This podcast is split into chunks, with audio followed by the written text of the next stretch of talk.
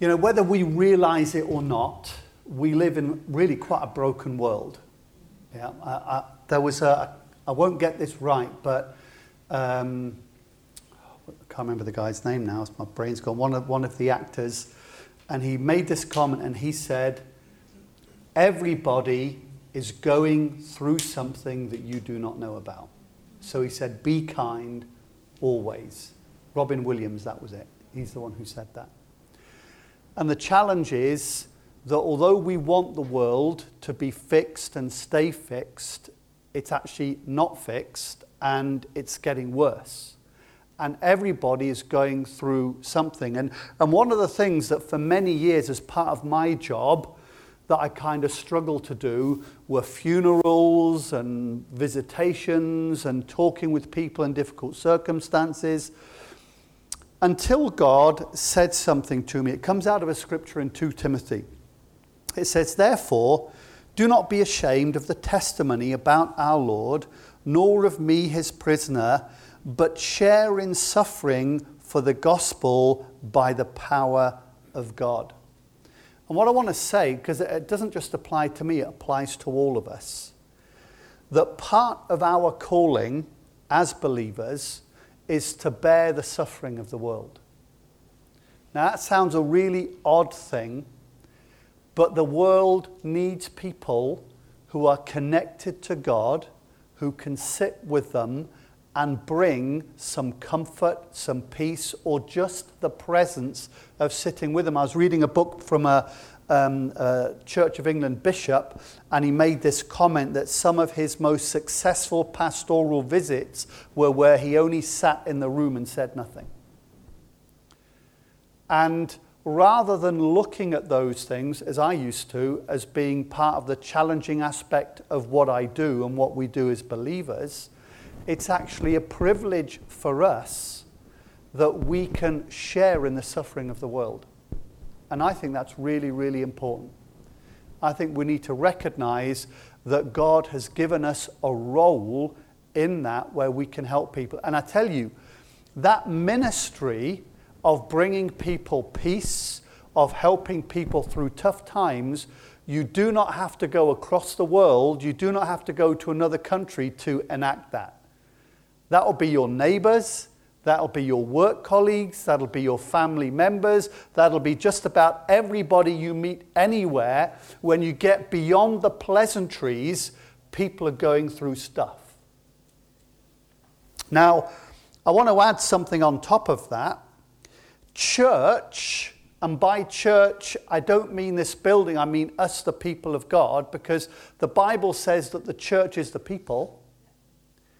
This place, when we get together, we should be able to be the most honest and the most open with one another. It's often a tragedy for me that you meet someone say, How are you? and you get the prepared, masked response. You know, that I'm fine. And actually, they're not fine. But there's this kind of thing, well, I can't tell you I'm not fine. So you kind of go through this. Well, okay, if I ask five times, then they probably will tell me what it's really like. And this should be a safe space. This should be a space where we can come in and cry. Where we can come in and say, you know what, man, it's been just an awful week. Or I'm going through something difficult, or it's tough. That's what we are here for, to bear one another's burdens. And so I want to say to you don't shy away from it. See it as a privilege of God. God will equip you. I tell you, God will equip you. And if you don't know what to say, you're in the same boat that I'm in. And the simple thing is say nothing. Just say, hey, I'm really sorry. Can I sit with you for a bit? Make a cup of tea or, you know. And God brings that to us. And so I want to encourage you this morning.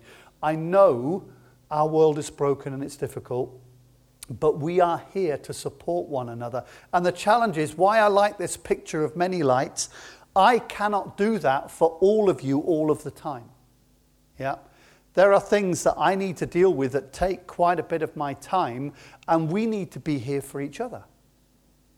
I was so encouraged during the time that I was ill that everybody stood in the gap and did the stuff. I thought, well, hey, if we can do it when necessity is here, we can do it anytime. And so I want to encourage you this morning. God especially wants to equip you to help the hurting and to help the suffering and to be with them. And, and you, don't, you don't have to have all the words because nobody does. I've yet to meet, whenever I talk to a church leader and say, hey guys, how do you deal with all that? I say, I don't know. I just go and sit there. And God works in the situation. God gives you what to say. So that's kind of a bit of a, a side thing of, of what I felt really God is saying. But it leads into what I want to share this morning that I wanted just to spend a few minutes talking about what I see God doing in our church. Um, since the start of this year, I don't know whether you felt it, but I have felt there's been a real shift spiritually. Now, my goal, believe it or not, for the last 12 years is that my job is to equip you. That's my job. Everybody thinks my job is out there. No, my job is in here. Yeah? Because if you're not being equipped, then you are the guys who are mostly out there. Yeah? And so my job is to equip people. But one of the things that I'd not taken into account, and only this year I felt God show me, is that a lot of us haven't even believed we could do anything. It's not about doing something, it's about actually getting to a position where we believe God can use me. We look in the mirror and we say, God can never use me. I've got this problem, that problem, I'm sinful, and I'm not good at this, I'm not good at that. And we, we excuse ourselves because we think, I'm just not worth anything. And I am getting a sense that God is changing that. That God is saying, actually, you're very valuable to me, and you can do anything. You can do absolutely anything. I, I passionately believe that everybody who follows Jesus can do amazing things.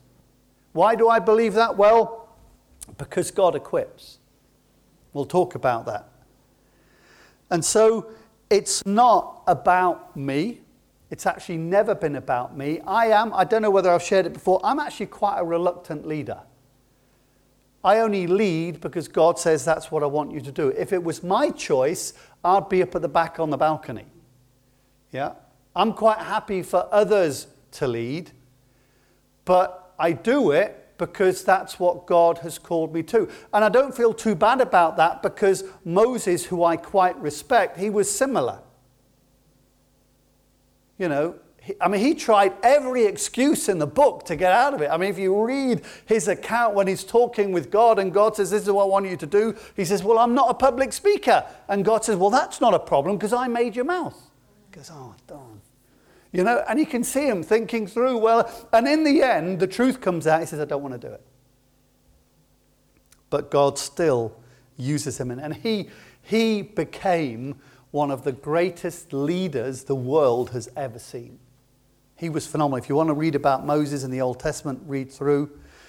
And so I've already mentioned this. The, the, the, challenge of church life is, is that I'm on a platform and you're all sitting in rows in, a, in chairs, and it gives the impression that the action is here and you're spectators. And I think for too long, church has functioned in the main like that. There have been a few people here or there. If I'm honest, this will be really good for Alan. He'll like this. Maybe we should build our church like a brethren church, which is in a big circle. Yeah. So that actually, I think, I can't remember whether synagogues are like that as well, where they have all the chairs facing into the center. So they're square, but they have north, south, east, west kind of a thing. But it's this idea that we are all adopted into God's family, each one of us. Yeah?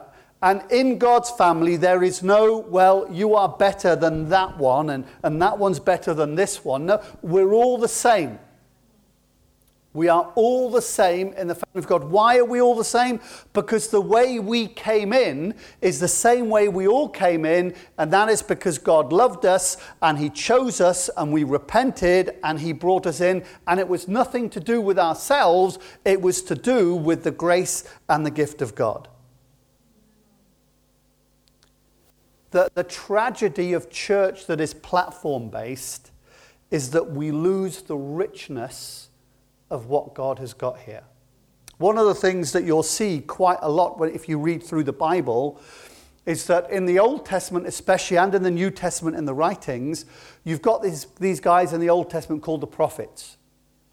And the prophets, these were God's mouthpiece. So God chose these guys and he said, you know, if it was David, he says, David, I've called you to be a prophet and I now want you to go to this group of people and I want you to speak my word to them. And God gave them what they had to share.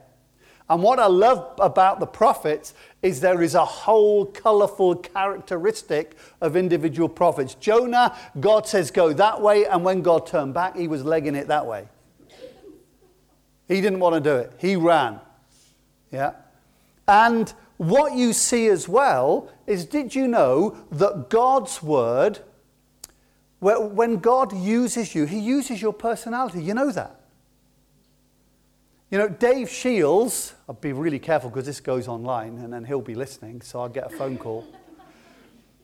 You know, Dave Shields has the gifting of a pastor. My gifting is more leadership teaching. And when God gives a word, so when God gives a word to somebody who's pastoral, and let's say it's a word of rebuke, you know, if God says to people, you know, what you're doing is wrong and you need to repent, when it comes through a pastor, it is, oh, my lovely sheep, I love you so much. Ah, I love you more than you know, and what you're doing is not good, and you need to change, and you need to come because I love you, and I love you, and I love you. When it comes through a teacher leader thing, it's more you rotten scoundrels. yeah? What you're doing is not good, it's going to lead to hell, you need to turn around, you need to say you're sorry, and you need to follow God. It's actually exactly the same word, but it is colored by temperament. And we know those people, don't we? We know those people who love us very much, but when they come and you're in pain, they add more pain, even though they don't intend to, because that's who they are. And you know other people who are so loving, they can't discipline anybody. And so God wants to use who you are. And I'm saying that because God is interested in you, and everything that you've gone through in life has fitted you for what He wants you to do. It means you can do it. And uh, wouldn't it be boring in church if everybody was exactly the same? You know, if we just cloned, you know, had a church of clones here and everything was the same, man, it would be boring. I love hearing different people preach. I love to hear the different testimonies, the different way people sing, the different way people pray. There is a richness in the variety that God has put, and all of that is here. So when people come and say, Wow, I like this, everybody's connected, everybody's involved, and so there is this idea that God wants to use everyone in the church. Now, there is a, a, a phrase for this. It's called the priesthood of all believers. Now, let me unpack that a little bit. We've had this idea, let me kind of go in a bit more detail. We've had this idea that only a few people can minister in a church. Do you know what the Greek word for minister actually means? Yes, top of that. It means to serve. If we translated the word minister literally how it is, it simply means to serve. Now, it seems a bit ludicrous to say only a few people can serve. Everybody can serve. It depends how and what in how we serve. The challenge we've got is that our Bible have two testaments. So if you have a Protestant Bible, which is the predominant Bible, it's split into kind of two bits. One is, uh, what's the Old Testament? 39 books, and the other one's 27. Somebody correct me. Yeah, got that right. I know them in order, but I, can, I never know the number. and so we've got the Old Testament and the New Testament. What is a testament? It's an agreement. A testament is an agreement. So, where we say Old and New Testament, we could also say Old and New Covenant because covenant is also an agreement. Yeah? So, when somebody gets married, they are making an agreement or a covenant. And this contains two, two agreements. Now, why am I saying that? Because the old agreement is not the same as the new agreement. And believe it or not, the old agreement doesn't apply to us. Unless you're Jewish with a temple, the Old Testament doesn't apply to you. Doesn't mean that it's not truth, doesn't mean we don't learn from it, doesn't mean that there aren't examples to follow, but we don't follow that testament because if we did, if we followed the Old Testament, man, we'd have all dead animals lined up here. And there'd be a blazing fire going here. And we'd appoint Ben and Natalie to be the priests. And they'd be slicing it all up. And they'd be getting the fat. And they'd be whacking it on. And it'll be burning up. Um, can you imagine that job? Yeah, it does. We walked through the um, market in, in West Brom, and I was in, in Birmingham the other, uh, last week, and I walked through the meat market. Man, they've got these skulls sitting there, and hooves, and you know all this stuff. And if you're not used to it, the smell and what have you, I thought, man, this is what it would have been like. Now we are not part of that agreement. Why are we not part of that agreement? Because God knew that the old agreement wasn't working. The people weren't doing what the old agreement said, and so the old agreement was there to, to keep the people in a good position until the new agreement could come in, and the new agreement comes in with Jesus. And so, where in the Old Testament you had the priest, how, how was the priest chosen? God said. God said, uh, Aaron and his sons and his family of his tribe, they are the only ones who can be the priests the Levites. If you're a Levite, you can serve in the temple. If you're not a Levite, you can't. Now, the problem is in the New Testament, God comes and because Jesus is the high priest now, it is a new agreement. And in that agreement, he says this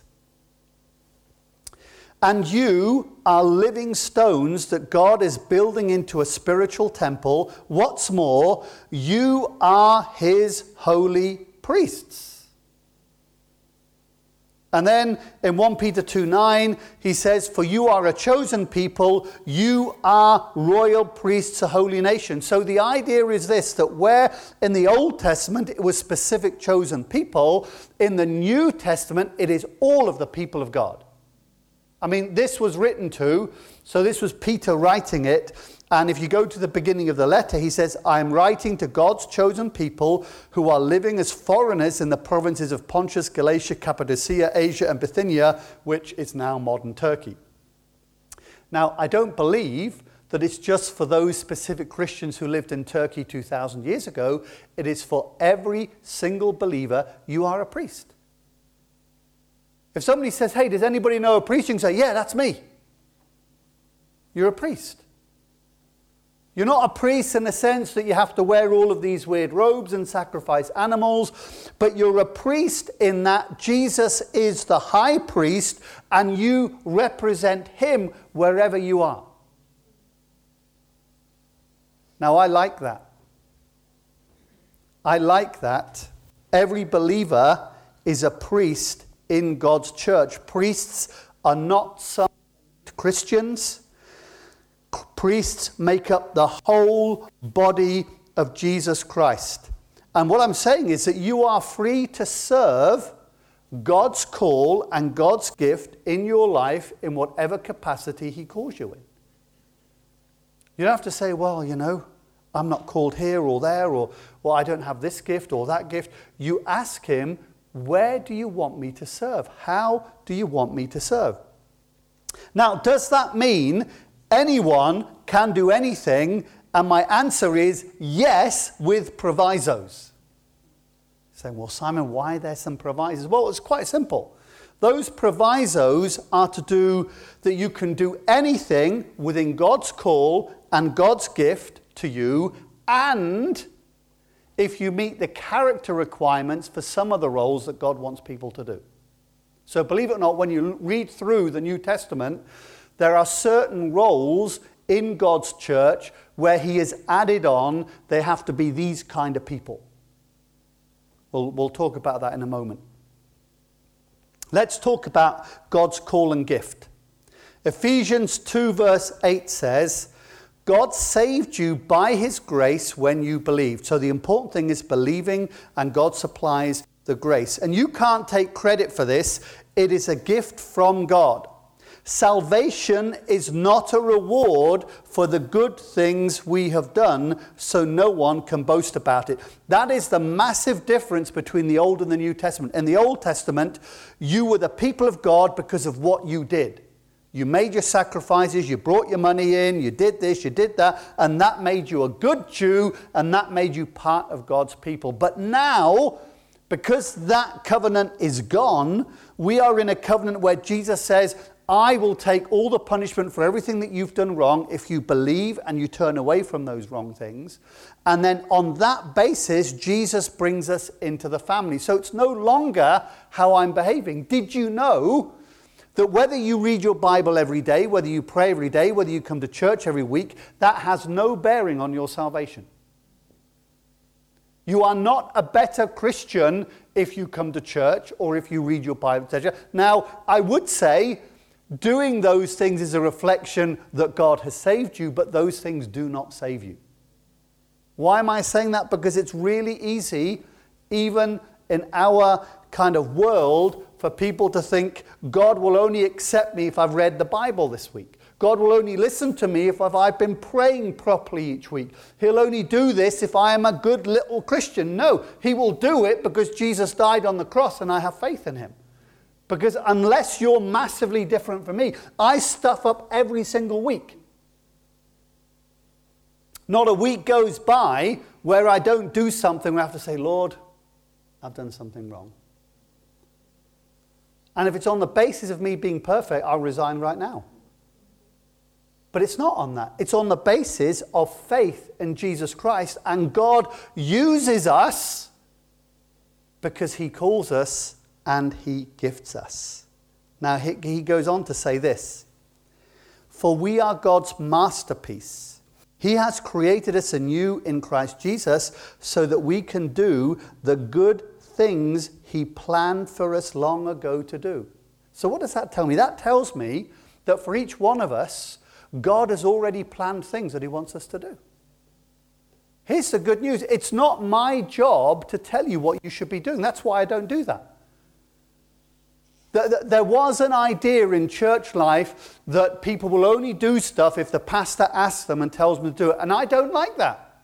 It's not my job. My job is to help you to discern and discover what has God already planned for you to do. I mean, wouldn't it be bad saying to God, I'm really sorry, but Natalie can't do that, God, because I've got something else lined up? God's saying, No. I've already got stuff that I want Natalie to do that was planned before she was even born. Because God knows us and He equips us. Hebrews 13:20. Now this is the thing that I really like. When God calls you, he equips you. When God calls you, he equips you. Hebrews 13:20 to 21. Now may the God of peace who brought up from the dead our Lord Jesus, the great shepherd of the sheep, and ratified an eternal covenant with his blood, may he equip you with all you need for doing his will. Why do I like that? We do not have the ability in ourselves to fulfill what God wants us to do. If there is something you should read in the Old Testament and in the New Testament, is that everything that God expects people to do is impossible. Imagine finding a shepherd in the countryside in Wales and saying to him, I want you to go to the Ukraine and bring out two million people. He'll look at you and say, I'm a shepherd, dude. I'm here in Wales. What do you expect me to do? That's impossible. That's, that was Moses' task. He was in a different country, and God says, I want you to go to Egypt and I want you to bring out all the slaves. I want you to speak to the leader, tell him off, and bring them all out. And he's saying, No way. But you know what? He did it. Why did he do it? He did it because God equipped him to do it, not because he had it within himself to do it. And the challenge of this is this that quite often, I don't know whether you've ever done this, but I've done this. We measure what needs doing by what we feel capable of doing. We kind of say, well, I'm not going to volunteer and do that because I just can't do it. Well, can you imagine God standing there with a whole host of people saying, right, which of you here would like to go and rescue two million people from slavery in this country? And by the way, the leader won't let them go. Everybody go, I don't have the skills for that. I'm not a communicator. I don't know how to manage two million people. Uh, I, I, my sat nav doesn't work in that country, blah, blah, blah. And so, what I'm saying to you is this that, that God's call on your life will seem completely impossible. If you'd have seen me when God called me to ever think I would be a pastor, I would have laughed really hard. But God equips. Now, that gives me great confidence because it means it doesn't matter what your, your abilities are. If God calls you to something, then He will equip you for it. Now, where there's a slight change to what you might have heard, most people have done courses on discover your gift, develop your gift. I think it's the wrong way around. You discover your call first. I mean, you don't need a gift until you know what you're doing, do you? I mean, can you imagine? You work out your gift and you think, okay, I've got my gift now. My gift is um, digging holes in the ground and planting things, etc. And then God says, I want you to go and build a building. And you go, well, that, that, that doesn't. Because God says, I will equip you. You know, when Moses was on the mountain with God and they had to build, um, it was called the ark where God would live in, God then says, Bezalel, this was a guy, Bezalel and Oholiab, they were two men, and God said, I have given them the ability to make all the things that I've asked you to do. Because God equipped. And God will do the same to you. If God calls you as a missionary, He will equip you. If God calls you into pastoral work, He will equip you. If God calls you to preach, He will equip you. It, it isn't based on your natural abilities. You will never, ever, ever fulfill God's call in your life in your flesh. You won't do it. It's one of my concerns in church life over the last 20 years that it's moved into business principles, and that's not how we operate. We operate on God. I mean, I mean here's, here's the, the, what for me is one of the most humorous things in the Gospels and Jesus is that Jesus chose 12 guys to be his disciples. Have a guess which one he gave the management of the money? The guy who was a thief. You're going to sit and hold on.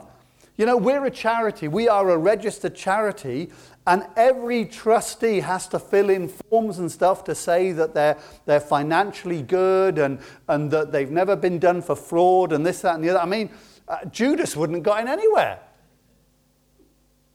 But in God's economy, when He calls you, He equips you. And that's why I would say to you the most dangerous thing you can ever do is say to God, I can't do that.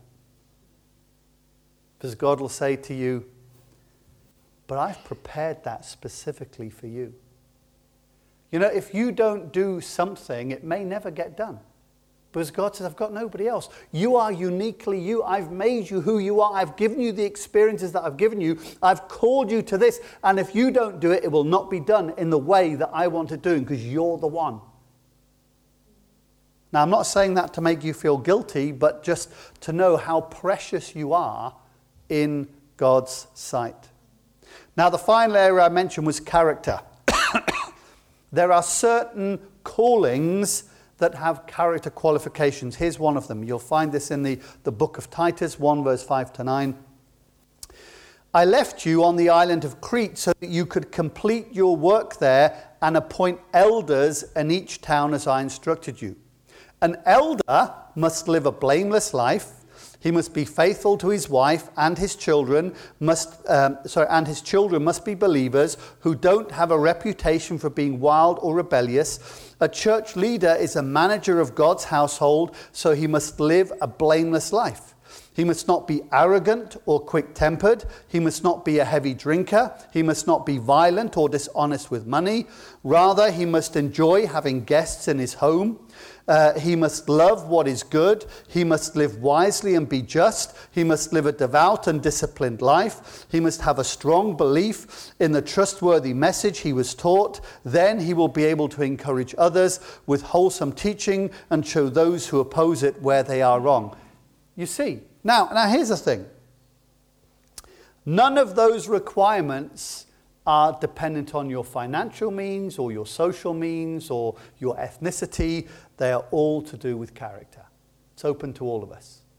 But you, get this idea that God has some callings where He says, if you want to be an elder, this is what comes with it. So there's a, there's a, a challenge in some of those things. So all I'm saying is that this morning, God wants to use you. I want you to, to, to, think in that, that God will use you. And, and every time the thought comes in, but I can't think, well, who's going to equip me? God.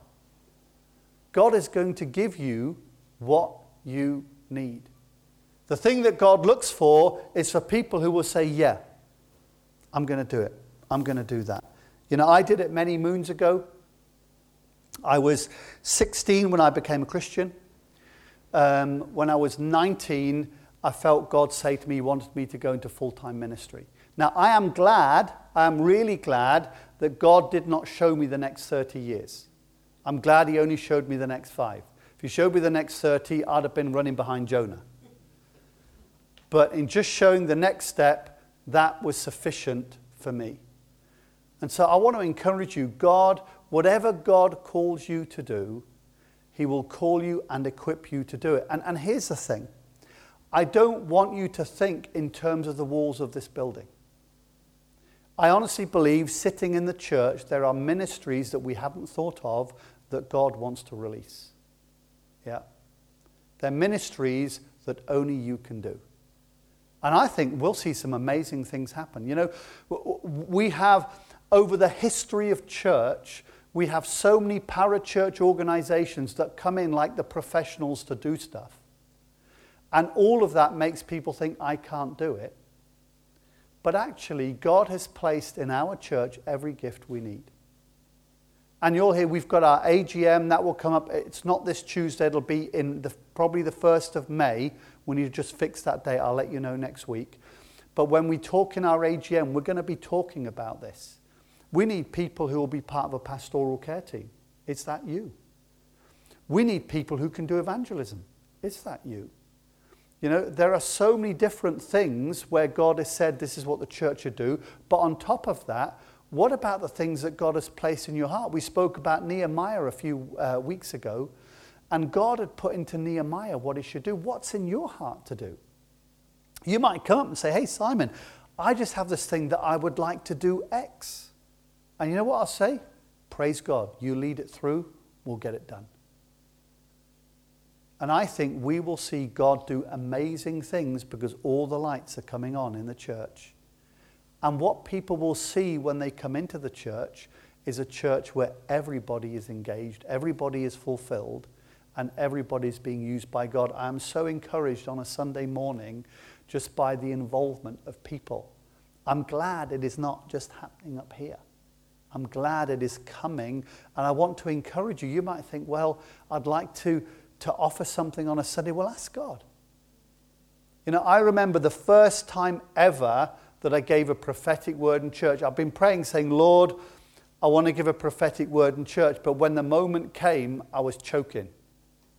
You know, the moment came, I thought, now's the moment. And and I was, uh, I was dilly dallying in my mind so much the opportunity went, and then God gave the opportunity again, and, and I can't did it, but I'd fluffed it so many times. But you ask God, and God will equip you, and God will do it. And so when I look at Hope Church, when I see the future, I think we've turned a corner. And I think our future is brighter now than it has ever been simply because God is beginning to uh, pump into you that you are able. You can do it. He has called you. And you know, there is no restrictions. I'm looking for that from the children who are next door, you know, to those of you who are 80 plus. Hey, you know, until you get to heaven, your job here is not finished. It hasn't. And, and even though our world doesn't respect old people in the way it used to, let me tell you, I have a massive respect for those of you who are retired and older and you're still in the faith because finishing well is not an easy thing. You know, Solomon, the greatest king who ever lived, finished badly. And I mean, he wrote Proverbs. And so you know, we've got, and if you're one of those guys, you've been long in the faith, you've retired, let me tell you, your responsibility is to encourage, to coach, to mentor, to build up the other people, to get engaged with the younger people and the younger mums and the younger dads, and, and to say to them, hey, can I walk with you? Those things are so, so important. And especially in a world that is so split, people don't even know their neighbors today. And so I want to encourage you ask God, be open to God, and see what He will do. Let's pray. I'm going to finish there.